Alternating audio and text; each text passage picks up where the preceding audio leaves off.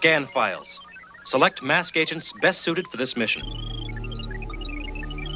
Jason Gross, radio broadcaster, retro gamer, blogger, mask movie co-writer, vehicle codename 6000, 80s guru skills critical, Wyatt Bloom, broadcast technician, DJ, critic, mask movie co-writer, vehicle codename Phoenix, 80s analysis vital. Personnel approved. Assemble Mobile Armored Strike Command. Welcome, listeners, to Masscast 77 and our overview of season six of Masscast. In this podcast, we'll be reflecting on episodes 51 to 60 of the Mask animated series, which will include our favorite, and least favorite moments from each episode, our personal ratings, some polling results, and then we're gonna, uh, after we break out those statistics, we're gonna come back and look at these 10 episodes and compare them to the uh, first 50 episodes and those uh, other seasons, as we're calling them, of Masscast. See how they stack up against them. And then uh, before we get out of here, we'll talk about uh, a few of the special episodes we had in between this stretch.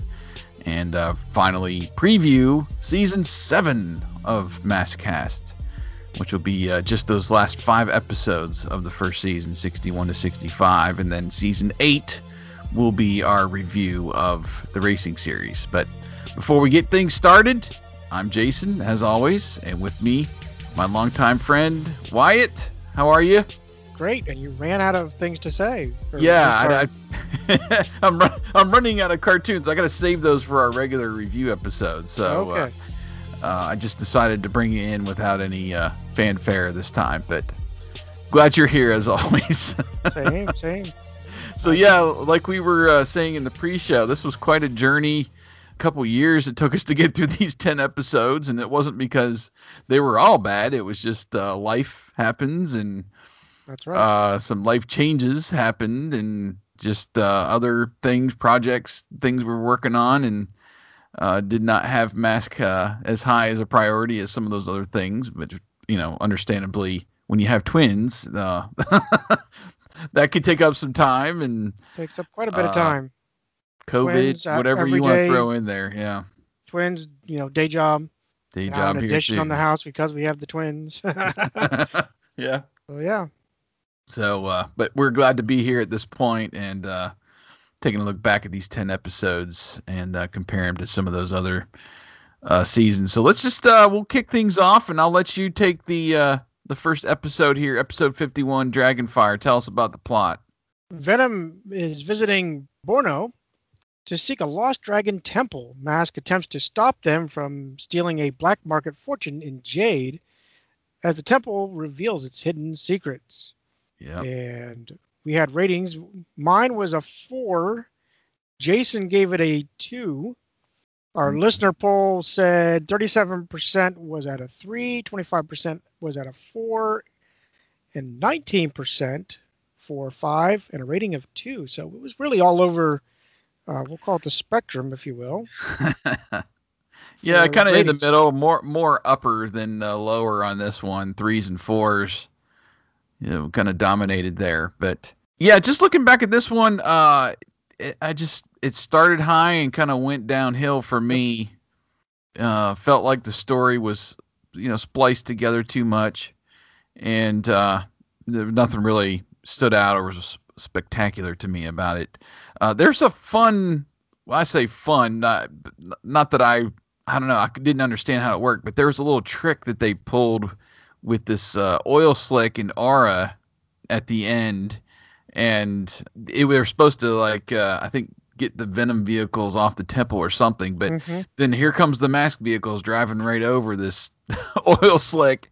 I think it was with uh, was it steamer or streamer or whatever uh, Julio's mask is. I think they like used it in combo or something Yeah, they did. trying to remember. Anyway, but there, you know, as with most of these episodes, they do have some uh, moments with the animation that uh, stick out, and there was a nice swooping shot of the vehicles in front of the transport plane in this episode that I really enjoyed. But yeah, those uh, little uh, hidden dragons in the temple didn't really do it for me. What say you about this one? Well, like you, I started up pretty high, although mine wasn't much of a markdown. It was started at a four and a half, really. My ticks or markdowns were basically about the call up. As they usually are. Yeah, and then there was a there was a flying and driving scene on the field, and I think it was because, if I remember right, it was because it looked almost as if they didn't do the animation correctly. So it seemed like they were driving, but supposedly they were flying, but it, it just the animation was off. They obviously mysteriously changed their flight suits, you know, just like Superman somehow. Yeah, they do that Uh, sometimes. And then we never found out where the baby orangutan disappeared off to. I mean, that was the whole point. They had that Oh, little yeah. side plot going on with the the baby orangutan. They just kind of Just disappeared. They were out rescuing it and found it for Mama, and where'd it go? Yeah, I, I do remember that, and I think it comes back at the end, or maybe with the, maybe it was with the PSA or something, because I, been. uh, I know there's some involvement with T Bob with that, but yeah, that was just a whole, not even really have anything to do with the plot. That uh, they just kind of let T Bob and Scott do their own thing in this episode. So, is what it is. And that moves us on to episode 52. Yes, the Royal Cape Caper, which features Venom stealing the cape and helmet of Kamehameha the Great in Hawaii. Then they mass produce replicas, selling them as an expensive fakes, and it's up to Mask to stop Mayhem's plundering and deception. Wyatt landed on a three and a half, rounded to four, and I actually went higher, four and a half, rounded to five with this episode. Very rare that we ever you ever exceed me. Yeah, I mean, there's a lot of episodes where we're close. Sometimes I'm a couple notches below you on uh, some of these, but uh, this one I I enjoyed. The listeners did too. Seventy-eight percent was at a five or four, and twenty-two percent for three. Nothing below a three on this one. So that went uh, over pretty well with the fans. So, uh, what was your synopsis of the episode? So it looked like they actually had some very good animation. For me, it was a good bit of interaction. Uh, we found out the plot very quick. Towards the second half, the transformation I noticed seemed to be more improved. Mhm. Then uh, they always seem to improve, at least on the animation, not on the watch sign, but you know the signal. But yeah. the the the animation they always seem to find themselves doing something, stepping up a transformation or so forth. The uh, uh, they had a cool suspense that the radio breaks, and it's up to Scott and T Bob to keep Venom kind of around, and- which helps them and their purpose. You know, sometimes we don't even know why T Bob and Scott are even there, or they're excessive, or it's all about them, and they're full of the terrible roll your eye moment jokes. You know, but a lot of it was clever. They even sabotaged the Venom vehicles, you know, which was pretty cool. Yeah, I do remember But- that. For me, like, I don't think these birds exist. I think we tried to Google it, but they had these ooh ooh ee ee birds. They couldn't have come up with some kind of better, you know, funky Yeah. hawk or something. I don't know. Um, I do remember you talking about those.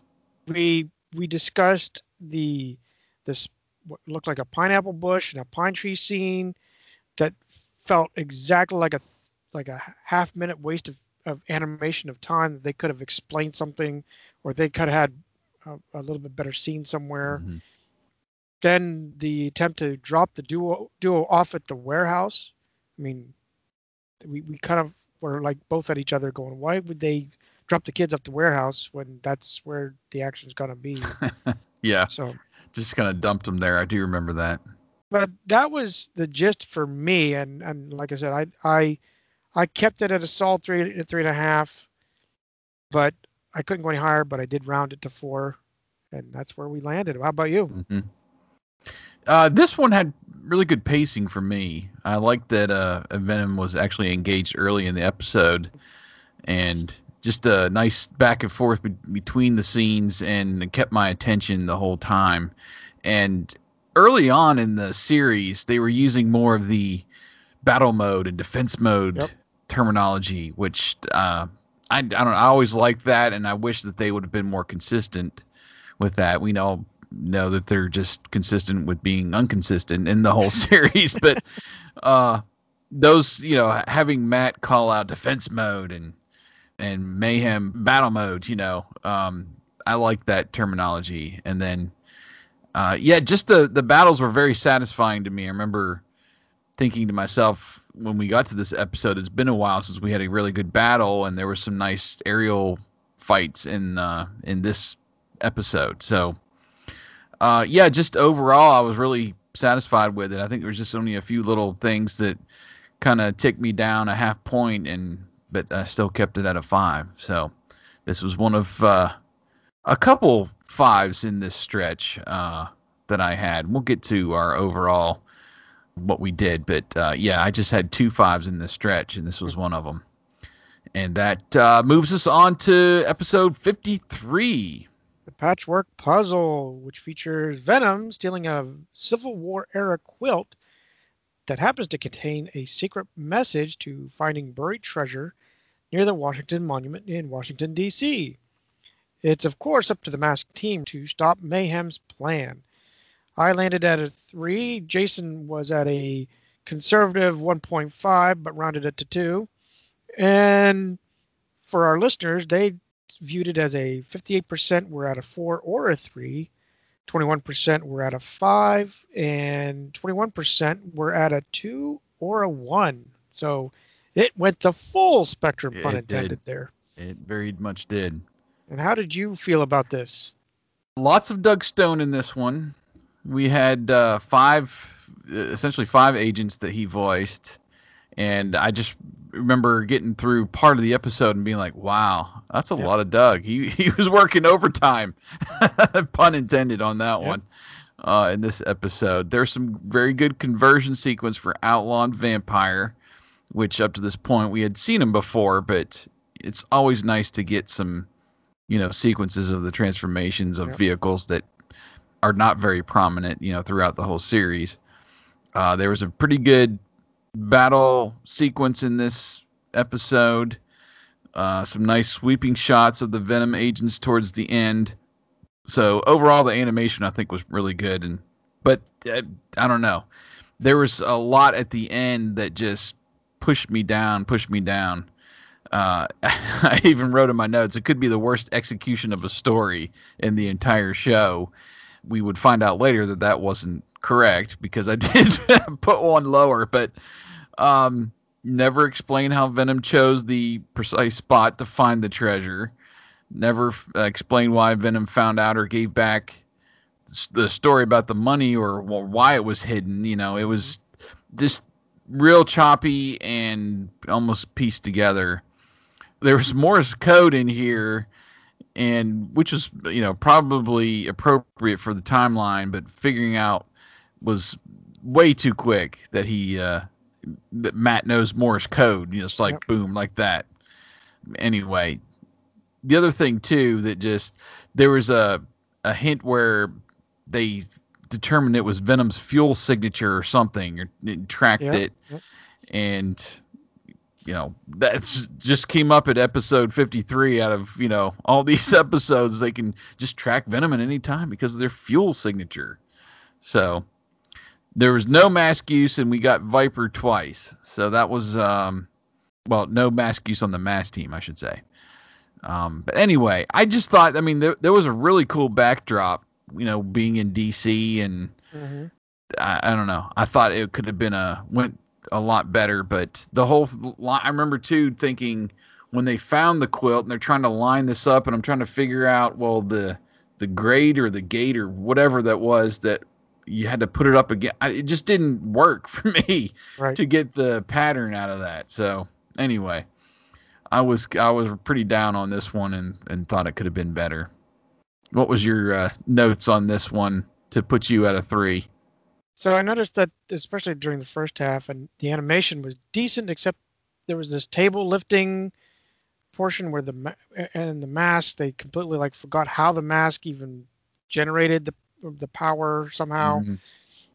We got to see a little bit of Boulder Hill, and they kind of met up before they went actually out, which was becoming more and more rare. You know, to see Boulder Hill even in in, in it much anymore.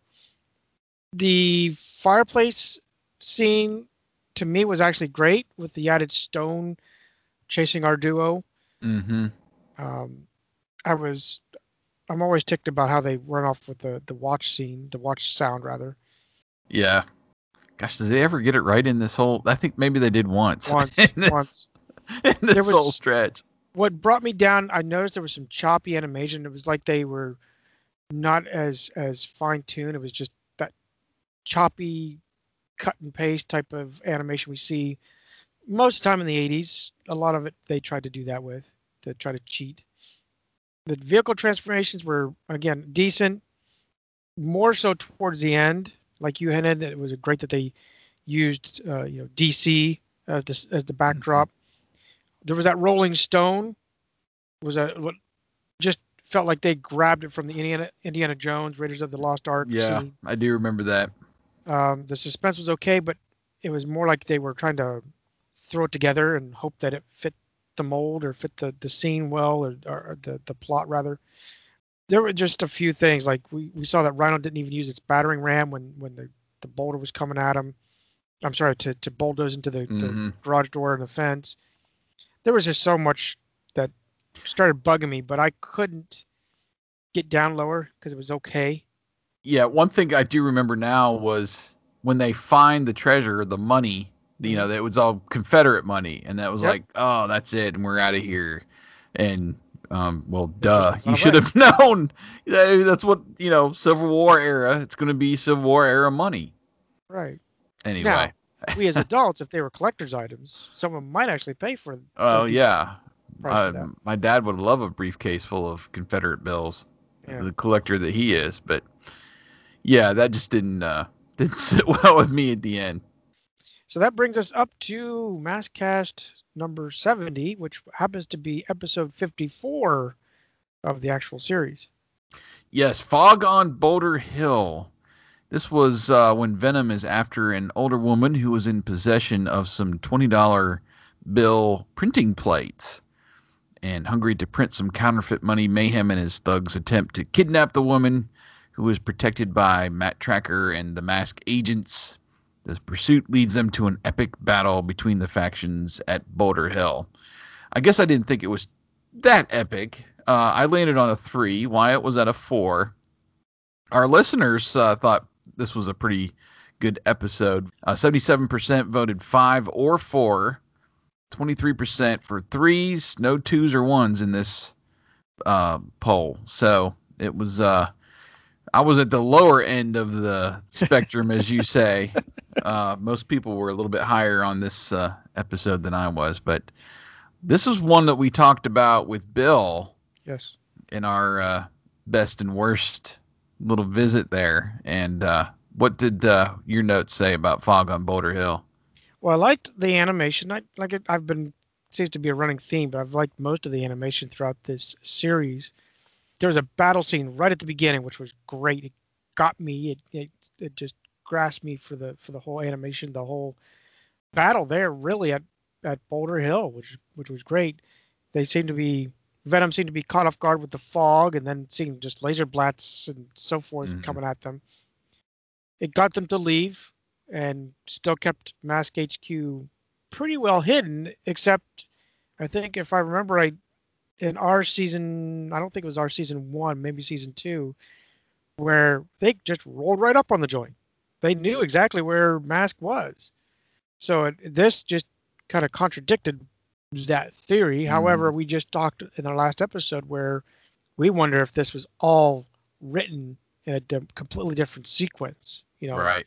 and produced. So maybe this was prior to them. Okay, now we know where Boulder Hill is, and we're just gonna roll up and you know do whatever. Yeah. I, there's probably several ri- different writers too, and just taking the toys and, you know, positioning them where they wanted to in Right. each story. So, yeah, not uh, not having a consistent writer probably throughout is why Right. some of these don't uh, mash up.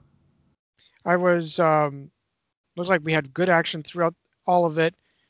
Uh, the duo were involved in a good way. They weren't annoying, and they didn't seem to be in the way. Even T-Bob put up a, a fair fight. I'll call it at Boulder Hill. They found the stolen mint plates and the interest in Mrs. Simpson's car, which was disconnected for me in the first half of the episode. We couldn't figure out why there was an importance for this car. Right. Uh, but then we find out why, and that's where the the stolen plates were. Venom actually crippled Mask, which was cool, yep. Damage shown to the vehicles on this one. but they were able to pull off the illusion is the ultimate weapon to win the battle. Obviously, my kind of ticks markdowns was that the disappearance and rear, reappearance of one of the gas pumps. It was like a Oh yeah. animation or drawing uh. Glitch. Yeah. Yep. We also kind of have this disconnect where this Mrs. Simpson, she didn't realize who Mask really was, although she was there. She heard the voices, and and She she was like a babysitter for Scott or Yeah, something, she right? was. Yeah. that's so- right. So, how does she not know that? And he's here at this gas station all the time when I But, pick him up, you know, mean, whatever. I'm I'm reaching here, but it's like the Batman '66. You know, we've got Aunt Harriet. She meets Batman and Robin. Looks and sounds pretty dang close to, you know, Bruce and, and Dick. So I mean, how do you not make that connection? Yeah.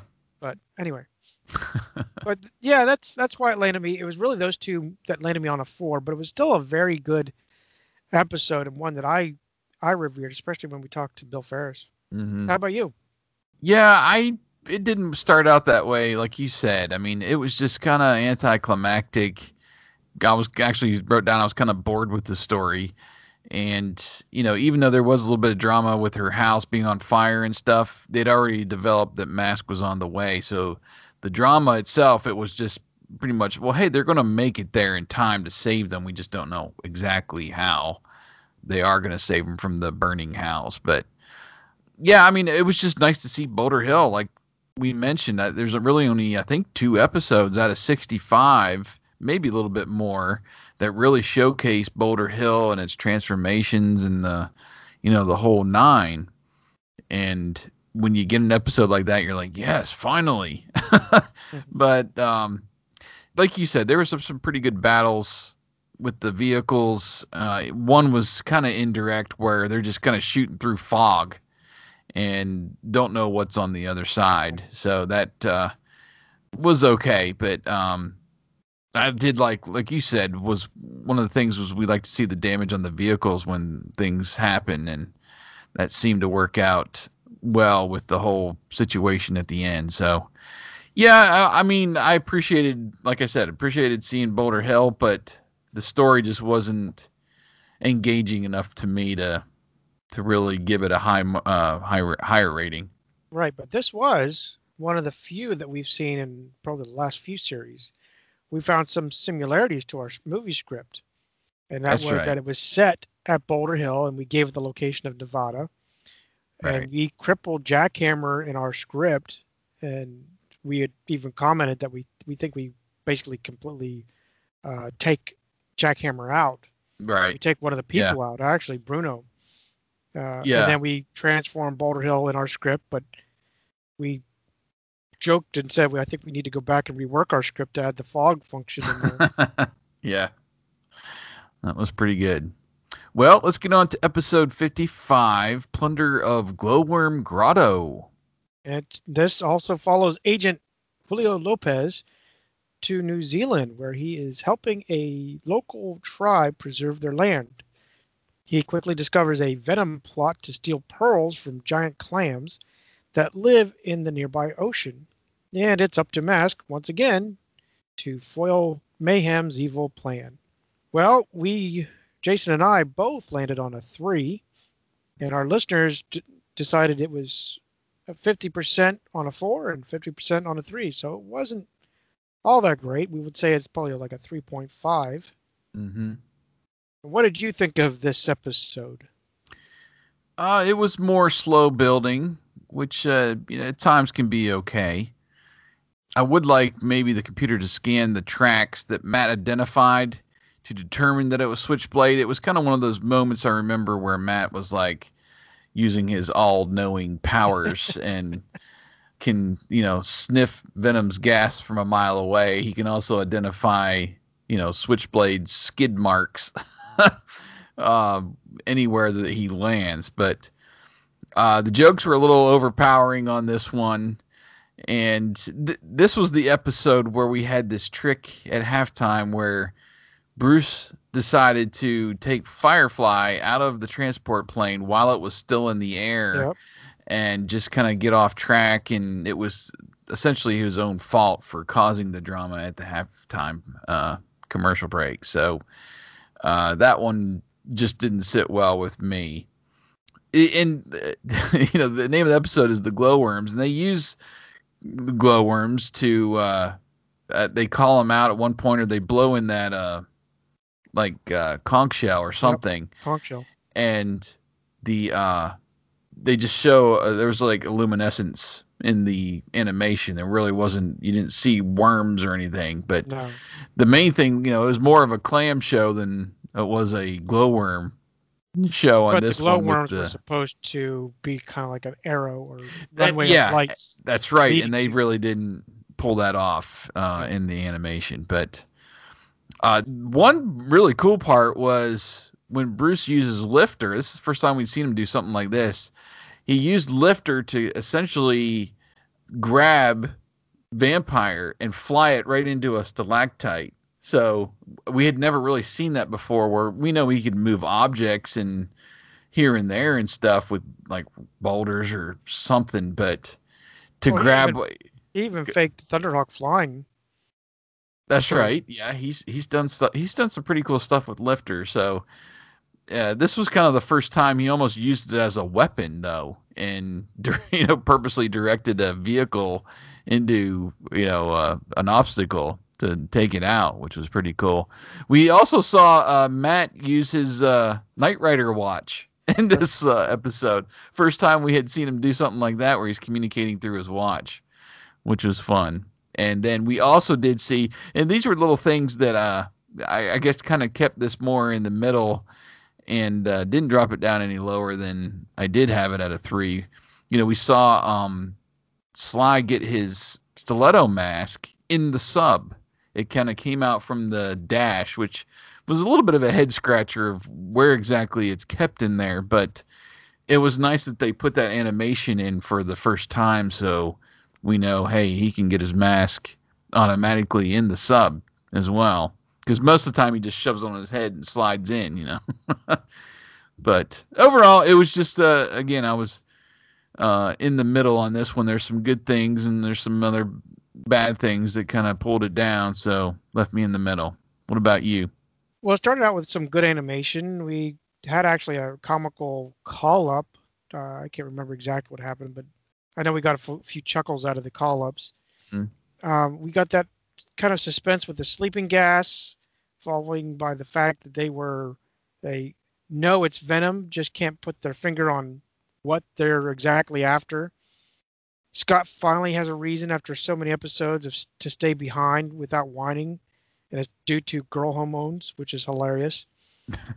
there was kind of a misnomer with the name of Firefly, because if you remember, they referenced Firefly, and it sounded like they were talking about the mass transport plane and not Firefly the Oh, car. that's I do remember you got that you heard that and it sounded uh, a little bit Right. confusing yeah there was also some of the vocal expressions I marked up that seemed to be off, like it was, uh, was it Mark's voice? Someone was off, like they they goofed up on like Dagger's name voice or something like that.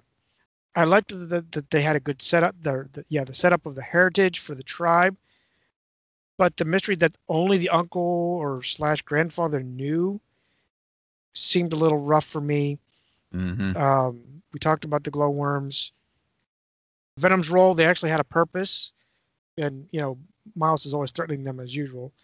um, I started knocking it lower because there was a lack of commands happening towards the end. So, like, mask on, there was no mask, uh, no defense mode or whatever. It was just kind of automated. Like, Yeah. they, they seemed to be a trending yeah just not do. consistent yeah Nope. I kept thinking that the girl kept saying uncle, but then later she turned it into grandfather. Grandfather. That's Yeah. That's why I had it flip flopped in my notes that is this uncle, grandfather? So I just did the uncle slash grandfather because I didn't know who it was supposed Yeah. to be. But obviously, that's a quick runaway, and we still were left with which was the Firefly they were referencing, the car or the transport plane. But that's what ultimately got me down and hovered it out of three. Mhm. That leads us to episode 56. Oh gosh, you want me to go first on this one?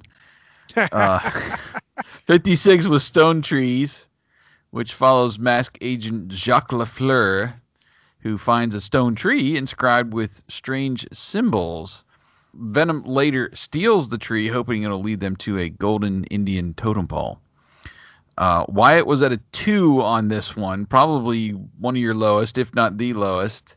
And I was at a one. And in my notes, I was already at a one and a half at halftime of this episode. And at the end, I voted one just because we never established a zero on the Mascometer. Uh, it was just the worst of the worst. And I remember going back in the next episode and going back and watching uh, Panda Power to see which one was going to be my lower one. And this one ended up being that. Yep. Uh, the listener poll 67% voted for three. And then we had 23%, the other portion of that voted two or one. So there was no fours, there was no fives. So pretty much uh, agreed across the board that this was either okay or bad. And I was more on the very bad side. But uh, I'll let you uh, talk it up first before I pull it back down. well, I, maybe you can't because you were at a two as well. I was so. at a two. It was. It's hard for me to find the ones, but uh, nonetheless, the story was good with the legend of this golden totem pole. Got to see a very cool call up from uh, Thunderhawk using the dual monitor. We actually got to see two. We usually see one of the two. I remember that. We got to see a ski mode option in Thunderhawk, which That's was right, pretty yeah. cool. But we even mentioned that it is a jet underneath. Why couldn't have they used the jet engines and done a better rescue? It was a bit of a disconnect, but also kind of cool because we get to see there's a, is a ski mode just like Kit and the General Lee. Um, that, just saying. We did harp on that though, thinking that maybe because of the animation, the trees were supposed to be closer than what they appeared to be to Thunderhawk, and that might have given us the wrong impression why they did the ski mode versus jet Mhm. mode. We saw a lot of the duo. Um, A lot. yep. This T-Bob was was- essentially their episode. T Bob's complaining got old, and that was before the first half ended. We do see do see some kind of spy lurking about, which was kind of suspenseful. We didn't know what he was doing. Uh, we both came to the conclusion before going on that it was going to be probably a Venom spy, but we weren't 100% on that. hmm And then there was this black bear scene that led up to the commercial that was what? It was kind of one of those where it was the suspense was not great to get to the commercial it break that was- we always see. It was pretty ridiculous. And then it seemed like Venom came late to the scene towards the latter half. We got to see uh, Jackhammer. No, I'm sorry. We got to see Outlaw at work along with um, Stinger. Stinger or S- Scorpion digging Mhm. up that totem pole. There was a volcano that I saw. That was one of my markdowns. I saw a saw a volcano at the beginning of the episode, and we didn't see it after that. It was kind of like a backdrop item. Just didn't see what it, where its purpose was. He yeah, he had it and was this the one too where it's going down the highway and it's doing that ridiculous spinning motion? I think it was this episode. Yeah, it was, and I don't I don't have it marked down, but yes, You it know? was like going too fast, get the guy dizzy. Yeah, it was like uh he was, you know, they were showing the it was basically showing off what the the toy can do. Yeah. But it was uh just kind of ridiculous going down the highway at a, you know, 50 miles an hour and the thing is zipping around. right. There's a couple comical moments, not many. One was with uh, Nash was starting to be annoying, so you know Miles says "shut up," and the way he did it was, I got a chuckle out of. Mm-hmm. Um, there was a point where it sounded like, is it Mark? Is it Mark that t- voices T Bob? That's Graham. Graham, Graham. does It sounded like he was away from the mic. Is what I what it sounded like to me for a like or maybe a bad edit when they were recording Mhm. it. There was a oh the, the disappointment of finding out that the totem is amber rather than gold was kind of fitting for Venom because they you know they go after gold and they find out it's They're nothing. taking chances, yeah. And like the Confederate you know bills. They're like oh we can get a treasure. It's Confederate. Oh it's not worth anything. Um, yeah, let's get out of here. So yeah, that's what brought me down. I was not as engaged with this episode, the all the disconnects, and that's what kept me at two. I don't know that I could have gotten any lower, but it was it was starting to get there if I remember right.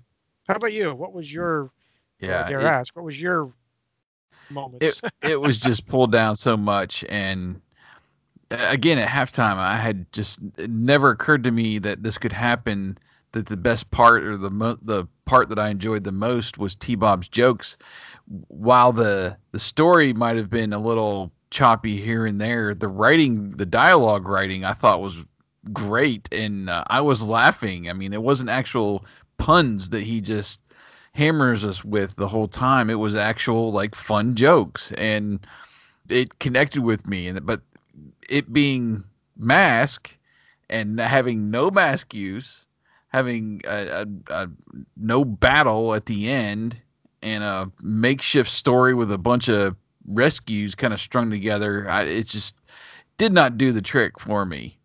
The animation wasn't on par. We talked about that ridiculous shot with Volcano. There was a a shot of uh, Thunderhawk driving in that forest that he just looked like a matchbox car. It was Yep. not to scale.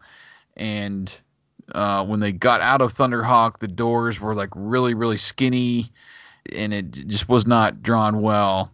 And there's that one point too when they first show Venom, Switchblade looks about half the size of Stinger. It was like they forgot to put it in there. Oh, hey, we've got Switchblade in this episode. Quick, draw it in you know, find some room. it was just some bad decisions I think made in the animation department, and then the whole bear thing was just ridiculous. Uh, just hop on T Bob and get the heck out of Dodge. You know, he's a scooter, and y'all are running from a bear, and you had this, you know, thing at the end with this log, and uh, I don't know, did not work for me. And one thing that really threw me off with this episode, you know, back in the '80s we've got to have some kind of valuable content connected with this story. That's Right. why we got the PSAs to have all these little safety tips and things to help, you know, bring the kids' minds into reality for a little bit. And what does Scott do in this episode? T Bob's up a freaking tree and takes off his uh, safety belt and he goes tumbling down this tree. Bam. I'm like that this is not teaching kids what you want to teach kids if you're uh you know messing with I know he's just a robot but you know he's he's always the one that gets into trouble in those little PSAs and Scott comes to help him and this time he's just all right we're just going to let T-Bob crash and burn on this one. anyway, there was no real resolution to Venom's getaway no, and like I wrote here, for all we know, Dagger's still running in the woods somewhere, and Jackhammer has the keys in it for somebody to steal, just kind of That's sitting it. out there. So he he took off, one left his vehicle sitting there. So stuff like that just kind of annoys me, and it just kept on piling on and piling on this episode.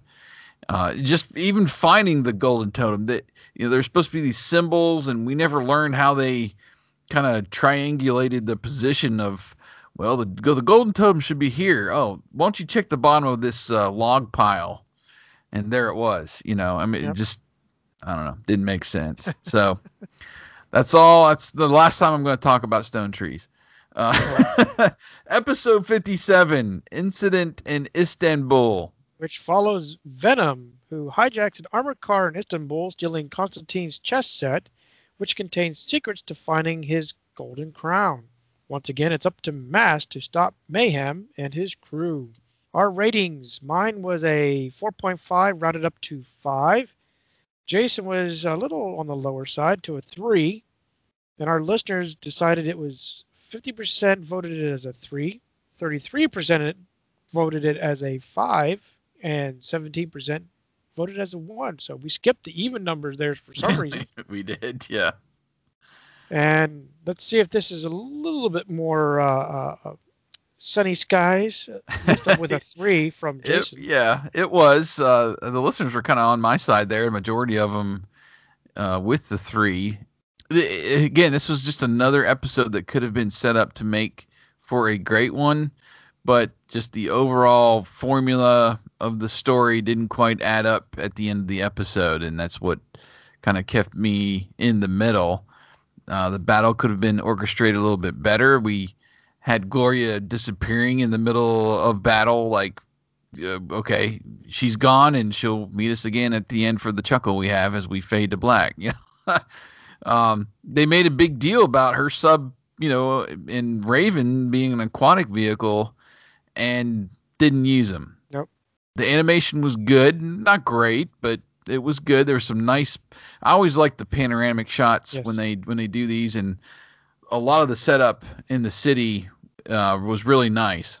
And I noticed that kind of thing when they're uh, trying to paint you a picture of where they're at and you know the the whole landscape. So that was really good. And uh, just we needed more explanation on how Mayhem knew how to use this painting with the diamonds in the eyes, the, or the chess pieces in the eyes, and then they just kind of destroyed them, you know, and they were, you know, with that chess board trying to find those little notches and stuff. Yep. I don't know. It just was kind of weird. It wasn't uh, a real point A to point B in the uh, whole formula to unlock the puzzle, you know. Masks were used, but except for the goop, you know, they weren't they weren't used in battle. So right, right it was they were more like tools and they you know that's not bad you have these capabilities to help you in battle or help you do a task that you wouldn't normally be able to do but i don't know I, I like a little bit of both you know as they're trying to thwart mayhem and all his plans you need to be using your masks to help you you know your team right and not just uh like well, one episode where they're picking up uh, pieces and Venom. Uh, Vanessa's using whip. Whip is more like a tool. She's right. picking stuff up and pushing it down here or there, and sometimes she uses it and able to use it as a weapon to knock people over and tie them up or whatever. But you got to have that you know good balance. But yeah, I was kind of in the middle on this one. What was your uh, notes about? Well, I started out as a solid four. To me, the plot was good, but in the chess set it actually had some value, so that gave us the suspense we needed to, for for what Venom was going to use, or at least attempt to use it for. We saw a suspense of the bridge, and then they lost this truck. The duo seemed to find or be able to on the be out on their own adventure, mm-hmm. and they're not all in, not really all involved or bothering Matt, which is a good thing. But then Matt remembers looking at those locks. Remember, there's that remembrance scene that he does, uh, like a flashback. The, he remembers that there were different locks or somehow different vans. Oh yeah. Something I noted that helped me with it is they they started blinking their eyes, which you hardly ever saw in cartoons, especially in the '80s. You know, that was just yeah, zombied at you no matter paint. what they yeah. were doing. They'd be running laser blasts at you and they're still staring at you. Um, so that was actually cool. I loved yeah. it that they actually started blinking the characters. Little details like that helps out. Yep. The the call up was disappointing. There was this waterfall kind of boat chase that was led up to our commercial break, but it wasn't all that suspenseful as they tried to make it to be. They omitted the assemble and approval of mask when they're doing the call up. They did use their masks, like you said, more as tools, not as weapons. I I liked the chess pieces being used as keys. Like you, I didn't think that they should have know, damaged them or anything, but you know that's yeah that's part of uh, Miles's attitude. Just smash it up, you know. I don't Yeah. need it anymore. Use Uh, it and get it out of my way. That's it. Well, that escalated me up to a 4.5 because of what they were doing, and I brought it up to five. And that leads us on to episode 58 Yes, the Creeping Desert, which involved a corrupt landowner who hires Venom to destroy land in Acapulco, Mexico, rendering it worthless patches of desert. The landowner then buys the land real cheap to restore it later with this advanced hydration machine that Venom has. Of course, it's up to Mask to infiltrate the plan and stop them. Uh, we were right on spot here together, four and a half, rounded to five, both of us. And the listeners agreed. 86% voted a five or a four, 24% for three, nothing lower than that. So uh, overall, the listeners and we regarded this one as one of the better ones in the stretch. So what uh, what do you see in your notes there that made you stay at four and a half and, and get it to five? Well, they they had a, a lot better animation, at least this go around. And they brought back the real, correct watch alarm that gets a high mark for me. Yay. I could get a point for that. Uh, they included About the this one a six. That- really, yeah. Just because you get the watch alarm right. Um, they include the situation room, and they actually lift. Use that. I always Right. reference the the uh, Voltron lifting platform in this, but that's essentially what it is uh, to get to their masks. They had a good storyline that had some suspense that you know that you have this land just mysteriously drying up. We got to see a little bit of a battle scene with some kind of clever flying skills. Only one mask use of Spectrum. Uh, we got to see some airtime. I think it was just airtime as the transport plane is just flying. mm-hmm. They really reeled in on the duo. They weren't obnoxious whatsoever. They're, I would say, almost minimal in this episode compared to others. We Yeah. got the Venom plot early. We got a pretty decent suspense too for the commercial. I don't remember what it was about. I don't have it in my notes, but I marked it down, or started to mark it down uh, for these little ticks, and that's it. The animation was good, but there was this cheap trick they did. Remember, it went up and down over these little hills. Yeah, yeah, that was the one of the lower or one of the mark only markdowns on this Right. one, but it just did not work what they were trying No. to do. And they also didn't have a mask command, you know, spectrum on. It was just here it is. Um, Yeah, this was the one where they had the drama at the halftime where Jacques, I think, has Volcano on the side of the cliff and Gorey is barreling towards him, an outlaw ready to push him off the cliff. Right as uh, halftime hits. right, and if you remember at the beginning of the episode, we see T-Bob being used as basically a ride-on snowblower. But that's right. Yeah. Scott doesn't take these off, so later in the last half of the episode, that's what kind of helps save the day. That's they right, use yeah. this as a he does something with the intakes of it and uses T-Bob as a basically a sandblaster at the the It was kind of, I remember it being kind of ridiculous that he was running with those on, though. Or, yeah yeah, and he even said was- it. It said something like like this is ridiculous. You should have changed out my feet. Yeah. I, Like. I feel like I'm in high heels or something. Yeah, I mean, yeah. it was something crazy. And you know, it was so close. Miles almost had that briefcase of money.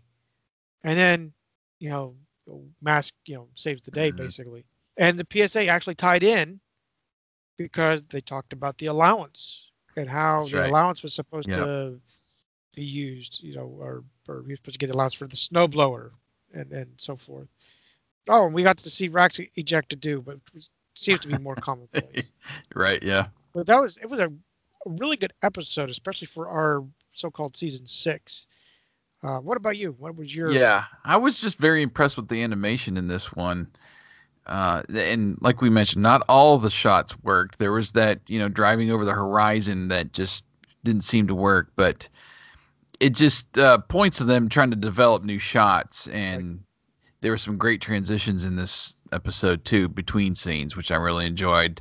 There was the uh, the focus trick that they've used a few times, where they're you see something in the foreground and then you go you know you know and then you're at the hotel or whatever they were at so they had some fun with some uh, good transitions there alex's reflection in the computer screen on rhino i picked up on that that was a really nice touch and uh, I just I thought the story really worked, and this fun little machine. You had this Mr. Sanchez that was hiring essentially hiring Venom to work for him and develop this whole plan, but they just didn't quite pull off what I would have them to do at the end of the episode was to capture him where they just uh, sandblasted him in his jeep. You remember that at the Yeah. end, and um, they might have knocked the jeep over, but they never showed Mask kind of capturing him. He just kind of ran off after that. But uh, I picked up on a lot of Mask use, and the battles were pretty good.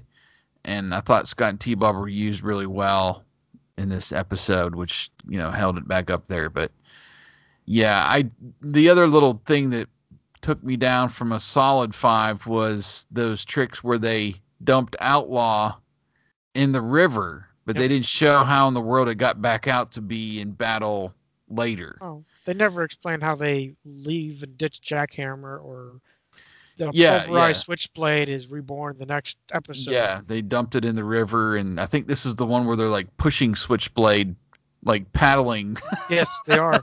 Off the. Gorey and uh, yeah, I mean, just that was a little ridiculous at the end. But uh, what you said too really boded well for the rating, which was the traditional, what I would call the traditional call up. Where you get the agents, you get their scenes, you get the Boulder Hill scene, you get the Voltron room, and Yep. and the whole nine, and it was just spot on from what they should have been doing the entire series. So that really held it up. All right, we are on to episode 59, some more recent ones that we've reviewed. The Scarlet Empress. Which involves Venom stealing a lost statue in Venezuela. And it's up to Mask to recover the statue before Venom can cash in. Both Jason and I landed at a solid two. that was better than the couple episodes before, Jason. Yeah, Uh, a little bit higher, but Yeah, 43% of the voters voted a 4. 29% voted it as a 3. Uh, identically, 29% voted it a 2 or a 1. And there didn't make any much higher than 4. So it stayed more so in the lower band, but it looks like it could have been like a 3 point. yeah, somewhere in the probably somewhere in the middle, more or less for everybody, and we were kind of on the lower end of that. Right. So what what was your moments with this, the best and worst? well, and starting starting with the worst, I was ready. The first thing in my notes here, I was ready to keep it in the middle out of three, but the ending of the episode and the PSA were so bad that I pulled it back to a two. uh, they should have gone back to the temple with all the parrots and had the statue kind of resized there. You know, they they shrunk it, but I don't think they did. They bring it back. trying to remember because the the parrot makes off with it and either it came back in a weird place or they anticipated it would land somewhere. right yeah th- that's right yeah they were just like oh well it'll turn up somewhere i was like what Yeah. no you know that's not how you end it. you, you got to connect the the dots here you know work That's with us help us get from a to b it just was the the resolution wasn't there at the end so anyway and okay so they were at the the vacant house uh in the psa you know they th- that whole thing could have been don't enter the house it could be unsafe and you know don't throw rocks or damage the house anymore you know because it's still you know private property whatever. It was just some weird thing about he thought he saw a ghost in there and then a rat comes out and i can't remember what the supposed lesson was but it was Yeah. just like this random thing. I, you're not teaching me anything by the uh, the psa but uh, the jokes were up and down for me. I had more roll my eyes moments on on T Bob's jokes on this one. We had a good conversion of Raven and Switchblade, which appeared to be kind of new animation and not sometimes the recycled stuff that we get.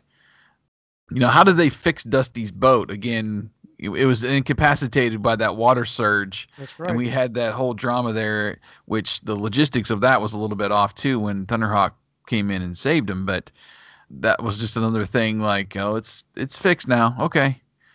Uh, we got Samson twice and Gulliver once, which is just basically like we've been talking about the masks being used as tools.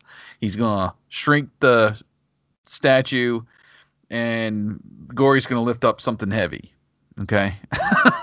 so there's just missed opportunities again to use more Yep, mask yep. powers. Uh, there's some scanning, and uh, we never saw Spectrum doing the scanning. It was only the mask computer. Uh, Dusty didn't use his backlash to help him in his little situation with the waterfall. And I think one that really puzzled us was the evaporation effect from the Yes. waterfall. Like they the the animation didn't come through on that. It just looked like there was rainbows up there or something. And it wasn't really until I think after halftime when they actually you see like half of the waterfall is Exactly. gone. So it just seemed to drag, and what all was revealed could have been done in like half the time. So it just kind of dragged the episode, and the ending and the PSA just put it in the towards the bottom for me. So, Right. What else did you have in your notes for I uh, noticed Scarlet Empress? I noticed that there was a lot of I call it fluff with the multiple angles when they're walking up towards the temple. Remember there there's there's That yeah, a lot of setup, a lot a of setup. of angles, but you didn't see exactly what was truly going on except that they were just walking yeah, to the temple, which ate up a lot of time. They could have done something else. We obviously know that they're after a lost treasure. That's a legend. They hope they'll find it. What's funny is, you know, it's been lost for a thousand years. Even the, the, the, the guy, the monk, or whoever it is, the villager that says it's been lost for a thousand years. But now Venom magically just finds it and yeah. takes it out. yeah, there's just no explanation. That's the thing. I mean, if you're going to set up a story, lost treasure or something, give us some clues on how they they got there, why it's so valuable, and you know, connect the dots for us. That's all we're asking. Yeah. Obviously, the alarm was off, so that went. That was one point taken There away. you go. Yep. and the call up was missing the computer command. There was not even a command, you know, select the best agents. It was just go, let's go, let's get the team. We could have had a good battle scene. I think we both said this, coupled with the danger of Dusty heading towards the falls, but there was no battle because if I remember right, it was oh, who was overhead? It was Switchblade, right? It was Switchblade aiming at him That's right. Yeah. and they could have launched a missile, could have had a battle scene, and what? They're just gonna let him flounder in the water, and all he'll just drift Mhm. down river somewhere. I don't know.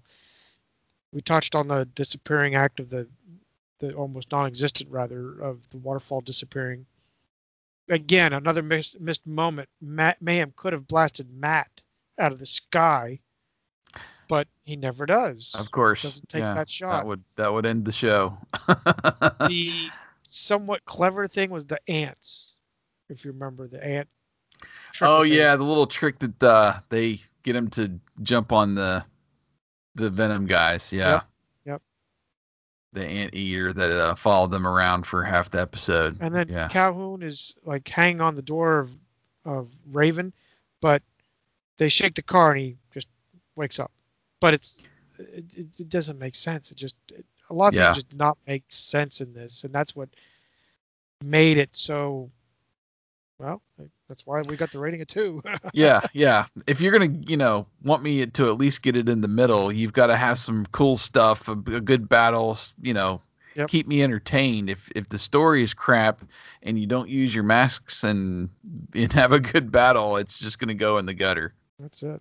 And that gets us to our final episode of our season six, which is Mhm. episode 60.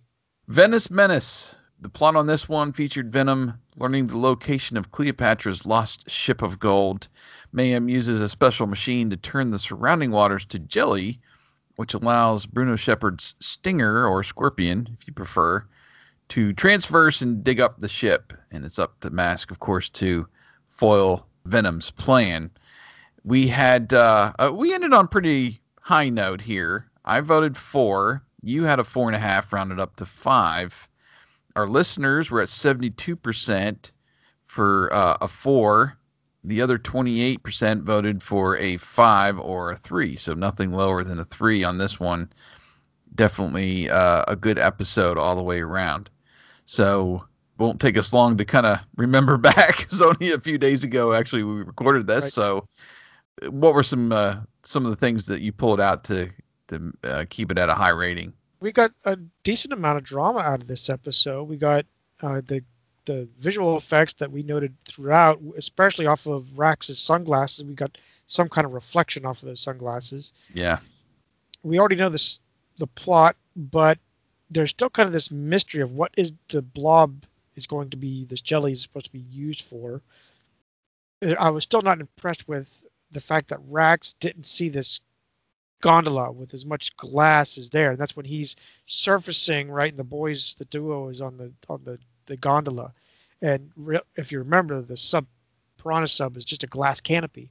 So even though he says in the episode to try to try to play it out that it's murky, you can't see, but I can see that sitting right there. I'm sorry. So you got a glass I don't know how you'd not miss it. But it hmm. leads to this whole tipping and a little bit of suspense where the boys are are taken and dragged or caught by that rope rather that's hanging off somehow. And you know, they go for a wild ride with Piranha and Matt ends up lasering it off, cutting it off. But it was still okay. The there was no real significance on the first half, but towards the latter, I even noticed wrote it down as it was such a better episode than the last probably 4 mm-hmm. or five. We had a decent call up, but I noted that we should have at least had the mask room somewhere. But by far, we finally get vehicle action and the mask usage out of this whole thing. Mm-hmm. We don't get one or the other or barely anything. Uh, there's a lot of good transformation animation throughout. The suspense or drama, that, if you will, with getting stuck or slipping on in that gel was real great. With uh, especially, I think yeah. was the one that couldn't stand up on there. Yeah, yeah. And then you got Gloria, you know, already trying to not offend Moses by splitting the gel water. Yeah, that was a fun line. They got to use that gel to their advantage. Venom, that is. They they set these this great um, animation of harpoons that basically blast as dynamite, create a crater. They they get Scorpion with the claw that comes out, you know, picks up this barge, this 50 ton barge, but it slides real easy, as they say. Good battle scenes. We get this automatic seat, seat belt rather, and switchblade kind of mm-hmm. effect. All but a couple times, I think only maybe once, they actually call their mask. And, and most of the time, we don't even see the mask come. You know, right, and they did down pretty much everybody did it. I think it, maybe except for Gloria in this yeah. in this episode. That's so. exactly it. Was not Gloria. Everybody else was saying Viper. There, there it is. You know? Yeah. My kind of markdowns were the the crummy, lousy, ever not right watch alarm. And like I said, the couple times that the masks weren't used, and the PSA, obviously, we we kind of ticked that that there was no connection. Yeah. the episode, and that that's what I have. What about you? What's your ratings? You uh you covered it all. yeah, pretty much got it. Uh, I did like the. I don't know if you mentioned the computer fade from Thunderhawk to Boulder Hill. That yeah, was I missed it in my notes. Yes, that connection good. of uh, hey, the Thunderhawk computer's working, and back at Boulder Hill, this that computer's kicking on, and you know they're working in sync. So I didn't remember them uh, kind of tying those two together before, even though we uh, always assumed it. Because uh, there's times where we'd be at Boulder Hill once he summons the the team, and it's right. working there at Boulder Hill. But anyway, um, the halftime rescue was a little off with the logistics. Uh, they were just right on top of the boat by the time Matt could get Thunderhawk in the air and get over there and shoot those uh, ropes that uh, Rax was dragging the duo with. And then there's this convenient empty boat that was there for them to jump off of and use as a ramp to go over that barge. So, uh, yeah, it was just kind of a little head scratcher there with the the drama at the halftime. And uh, uh, I, like you mentioned, the reflection in Rax's glasses. I thought they I thought those were fun, even though they used it three times. Yeah. Uh, they were like, "Oh, this is cool. Let's do it again. Let's do it again." You know, it was still pretty good, and I did like the ending. Like you said, the the battle was quite long. There was plenty of mask use in there, and uh, battle with the vehicles. That's always what we're looking for to kind of wrap up the episode. But uh, the other only thing that I took away was just the puns were wearing They're- on me. They're good the about all whole- the puns, but this one was a little Oh yeah, that was just way over the top. But uh, uh, the other action in the the story was good enough. Like you said, the it was just fun with this jelly turning water to jelly, and you're disabling mask from uh, essentially having a, a strategic advantage, and they they have the advantage to get this barge out and everything. So I did enjoy it, uh, and was glad we ended on a pretty good note there. So, uh, just comparing to previous seasons of MASKcast, um, so we, uh, with this one, I had two fives, one four, three threes, three twos, and one one. So my overall score was a 30. So if you average that out, that's three out of five where I'm at. And Wyatt, you had three fives, three fours, two threes, and two twos, and landed on 37 as your overall score. And comparing to our other seasons, this uh, stretch was a pretty pretty down one. Uh, it's the worst for me. Uh, that 30 score is the worst that I've scored over the six seasons of MASKcast for a 10 episode stretch. The only uh, one above, well, uh, one above it there was 11 to 20 was a 32 and then the previous season from 41 to 50 was 34 my highest is a 39 i haven't got to an average of four yet over a 10 episode stretch. But we we do agree on that top one is episodes 31 to 40 which is your highest too at 46 Yep. so what do you make of that I never think of our stats, but you do, and I, I, I actually enjoy reading them because it's it just kind of novel to see what what we're doing. hmm My worst was basically your second worst, which was episodes 11 through 20. I had 36. The next higher is only this round. yeah The most recent 51 to 60. so those ones are pretty close for you on the yeah. the lower end there. But yeah, I th- I thought was each season except for season four, which was thirty one to forty, I had nothing below a three that season, and every other season I've had twos and ones.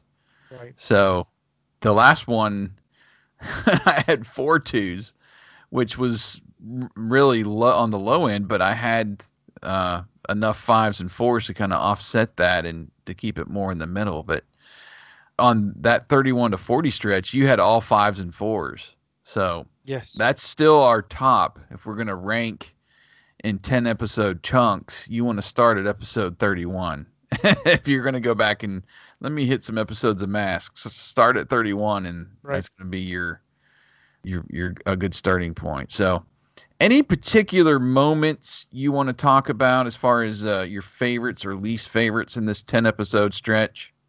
I, I think our uh, this last episode, episode 60, was our our better, most liked episode out of season six, as we call it. Mm-hmm. Just like they they seemed to, again, I joke throughout the episodes that they either have a fresh set of eyes or the old crew came back, a writer, one of the two came Uh-huh. back, along with the artists, and there was just some fun stuff. They you know they added the reflection like we we noticed. They added more some capabilities, but mostly they got everything involved. They got the Boulder Hill a little bit with the mask call up. They got the mask finally being engaged. They got the vehicles and the weapons on those vehicles mm-hmm. engaged. And everybody's involved, even our duo. They're involved in some form or fashion.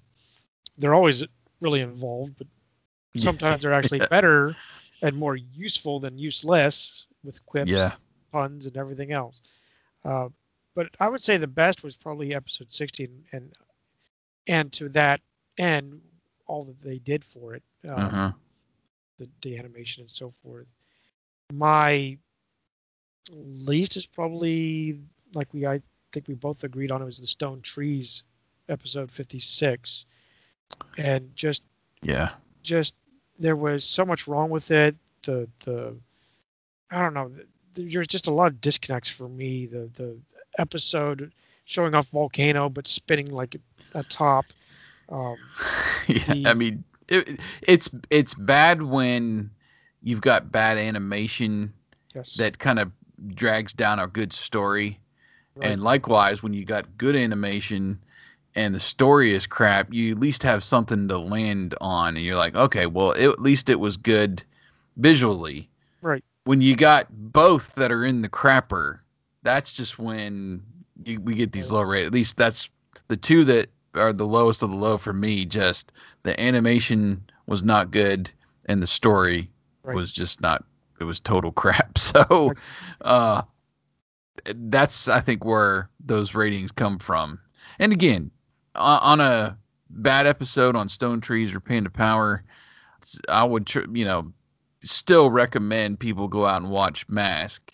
And if it's got to be those episodes, then so be it. But uh, these are just a ranking, more or less, of the overall series. And I'm not trying to put Mask down or even the, you know, who knows? Maybe those same writers, you know, wrote one of my favorites, like uh, Assault on Liberty or something. That's You it. know, I haven't really gone back and look at what. Uh, I know there was a bunch of writers, but maybe that's something I need to do. Is maybe we can single out somebody that wrote all the crappy episodes and blame it on them, you know, instead of or interview them. say, whatever. what were you smoking? yeah, what dude?" the crap are you thinking, man? You had all these cool vehicles and masks, and you just sat around the entire episode and Yep. searching for trees. Anyway, uh, can't remember where we were. I guess did you finish off there? I guess with I've- your I've- favorite. Yeah, I finished off. Okay. I think that you've you put your two cents in for Stone Trees as well. Yeah, yeah. I mean, that was definitely the lowest of the low. Just to, you know, a, a couple of things are still disappointing to see at this point, and you're 60 episodes in, and you're missing a gas pump here and there, and you're, you know, your animators should be better at this point, unless, like we speculate, that the order of which we're watching this was not the order that they were produced which would you know say okay well this must be an earlier episode when they're still trying to get their feet on the ground and their their the animation is poor or something like that. But you know stone trees is is just down there. But there was still some i didn't really pick out a a moment. There, there were some moments earlier on in the the series that uh you know the first time that Sh- thunderhawk gets shot down we're like wow and i didn't really have a, a wow moment in this, but what I wrote down was I was just impressed that they're still trying to push the envelope on some of these shots, the setup shots, you know, the reflection. There's a, I think in the uh, the creeping desert, which was probably my favorite of this stretch, where you get the reflection of uh, Alex in the Rhino computer. I think you got a little bit of that actually in this episode where there was some reflection or maybe that no that was uh the reflection of the piranha subs computer off of Rax's glasses. So they're trying some stuff like that and that's what really impresses me and you know keeps me excited for the next episode. What are they going to try uh to do in this episode to make it more realistic or uh, to kind of show off their skills? And I still see that in the animation up to this point. So that's overall, you know, there's some down episodes like we've been talking about, but overall, I thought that uh, the animation is still there and they're still trying to be creative with it, you know. So that's kind of where I left uh, where we are. We we did have a, a couple uh, special podcasts in this stretch. And going all the way back to April of 2018, when they first made the film franchise announcement, we got to chat a little bit with uh, Mike Quackenbush uh, and speculate about what they could do with the film franchise. Here we are, almost three years later, and we still have pretty much nothing to show for it. They announced what was it? They had the director, then they had like A writer? Yeah, I think writer. they announced a writer, and it's we've gotten nothing. We've been silent for probably two years now at least. Yeah, it's been uh, so. every once in a while it just kind of surfaces and they tease us oh hey look what we're going to do and they just don't follow through the money's not there i don't know with covid now and then you know uh theaters closed uh some hoping to get back going. You know, probably once the vaccine gets out there and hopefully numbers start dropping. And I think that's why they're kind of pushing, you keep pushing some of these movies like Ghostbusters has been pushed at least three or four times uh, because of COVID, and it's frustrating. But at the same time, you know, it's understandable. So trying to get a 35 year old franchise going in a you know film franchise which costs you know if it is going to be a true franchise and you're thinking you're going to get at least three you're investing 300 million probably at least to get these movies made and hoping you're going to get your return. Well if people aren't going to the theater and you're putting up on these streaming services are you getting your money out of that? So it's a tough call. It really is. But you know i'm i'm at the point now where i'm like i don't think it's going to happen i'm i'm the, i'm finally gone to the dark side i think on this whole situation. You've been pretty pessimistic throughout this venture, to be honest. I mean, you you there's I a little bit of glimmer, like maybe, possibly, and then, like you said, it's dormant for a little bit. Then i was i to- was cautiously optimistic when that, i remember when they made the announcement and i was like what they're probably not going to do anything with it they're probably just pull, yanking our crank again but anyway. We shall see but that was one of the, the special podcasts the other two that were essentially special were our reviews uh, at retrocon some of our goodies we came away with some of the happenings people we met uh, in the mask community as well and uh, those were always fun episodes to do because we we get I get so charged up, so ready to get to RetroCon. You're on this high. You're finding stuff that you never thought you would find before, forgot about. Yep. And then we get back and we're just kind of, you know, uh, sniffing the fumes of RetroCon I suppose, What- yeah. and But just on. was, I think it was on- RetroCon 2018 where you, I, and Bill did our mock or faux Yeah. uh, adult playing with toys little episode. Yeah. And I'm yeah, sure everybody we- was looking at us like, what are these three weirdos doing out here He- playing with he might have- toys? Yeah, he might have been on with us for that review. Um, But it was also 'cause- very, very comical that we were all at the, that was the same time.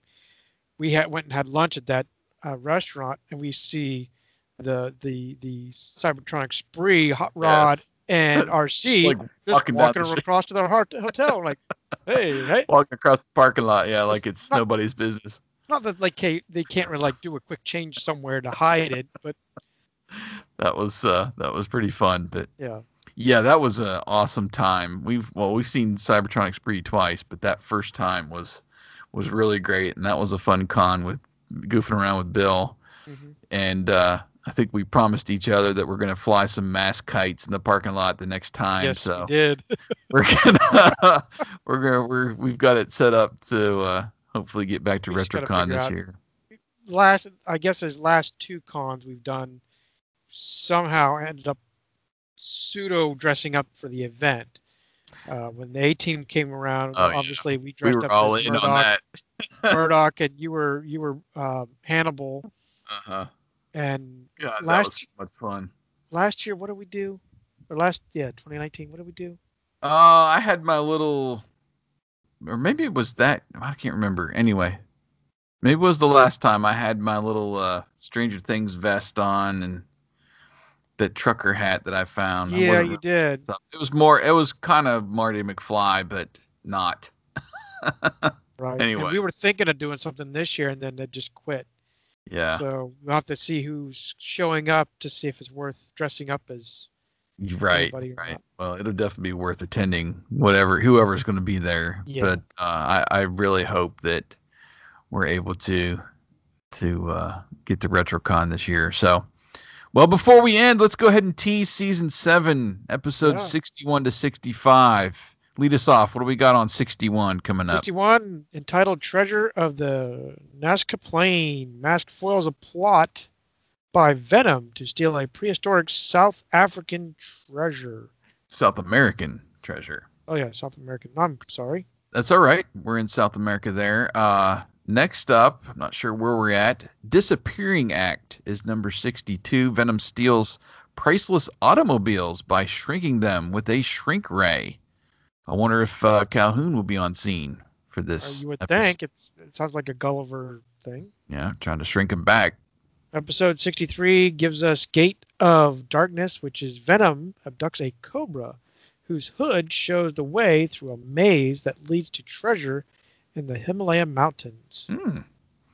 Okay. Then we've got the Manakara Giant, I think is how you say it. Uh, for episode 64, Venom uses a magnetic weapon to crash ships into rocky beaches. Local natives believe it is caused by an ancient curse until Mask discovers otherwise. And then we have a what seems to be a flashback, or at least a nod, once again to uh, Indiana Jones. We get the Raiders of the Orient Express in episode 65.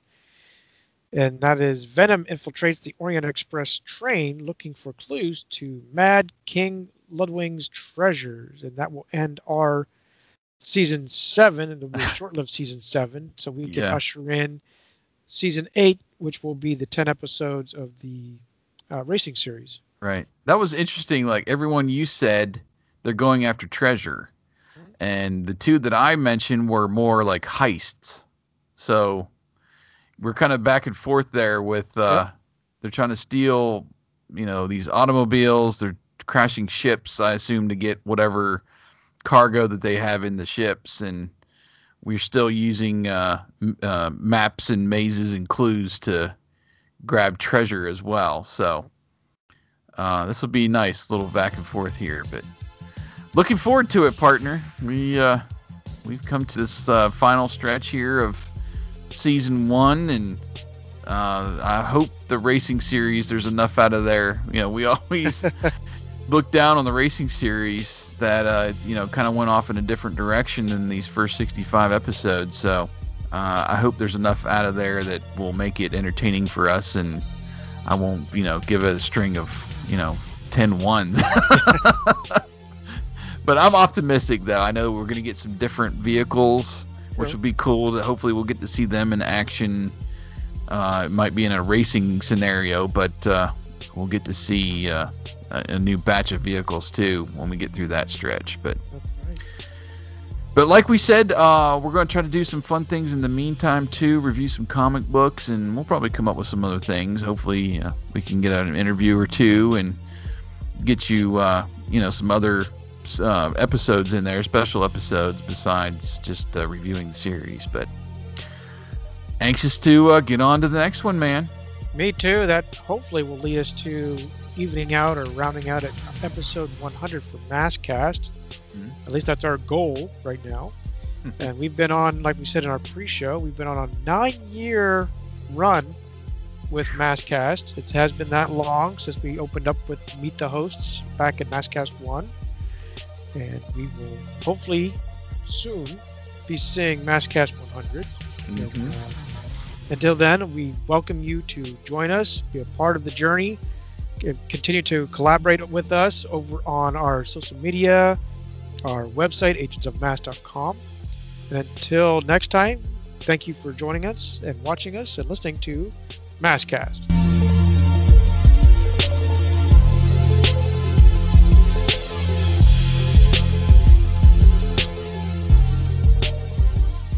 mad.